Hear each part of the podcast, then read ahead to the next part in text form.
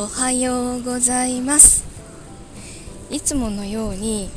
家から駅に行く途中で収録をしたんですけどあまりにも話がまとまらなさすぎて 会社の近くに来てからもう一度収録をし直しています。ここは海が近くて海風が気持ちがいいところなんですけどその風がやっぱりこう涼しくなってきているのを感じてます。日向はまだまだ暑いんですけど日陰は過ごし過ごしやすくなってきたと思います。えっと一昨日の夜に配信を開始した勢力玉の伝説の第4話なんですけどたくさんの方に聞いていただいていてもう本当にありがとうございます、えっともう第5話が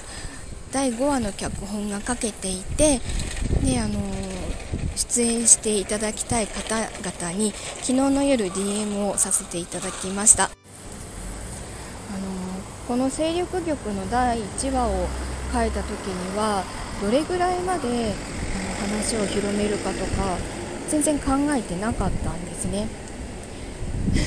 であの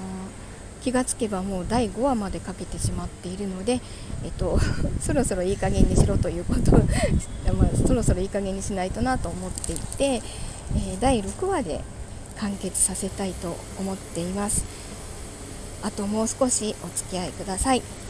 さあそろそろいい加減に会社に行こう。では今日も一日いい日になりますように。いってらっしゃい。行ってきます。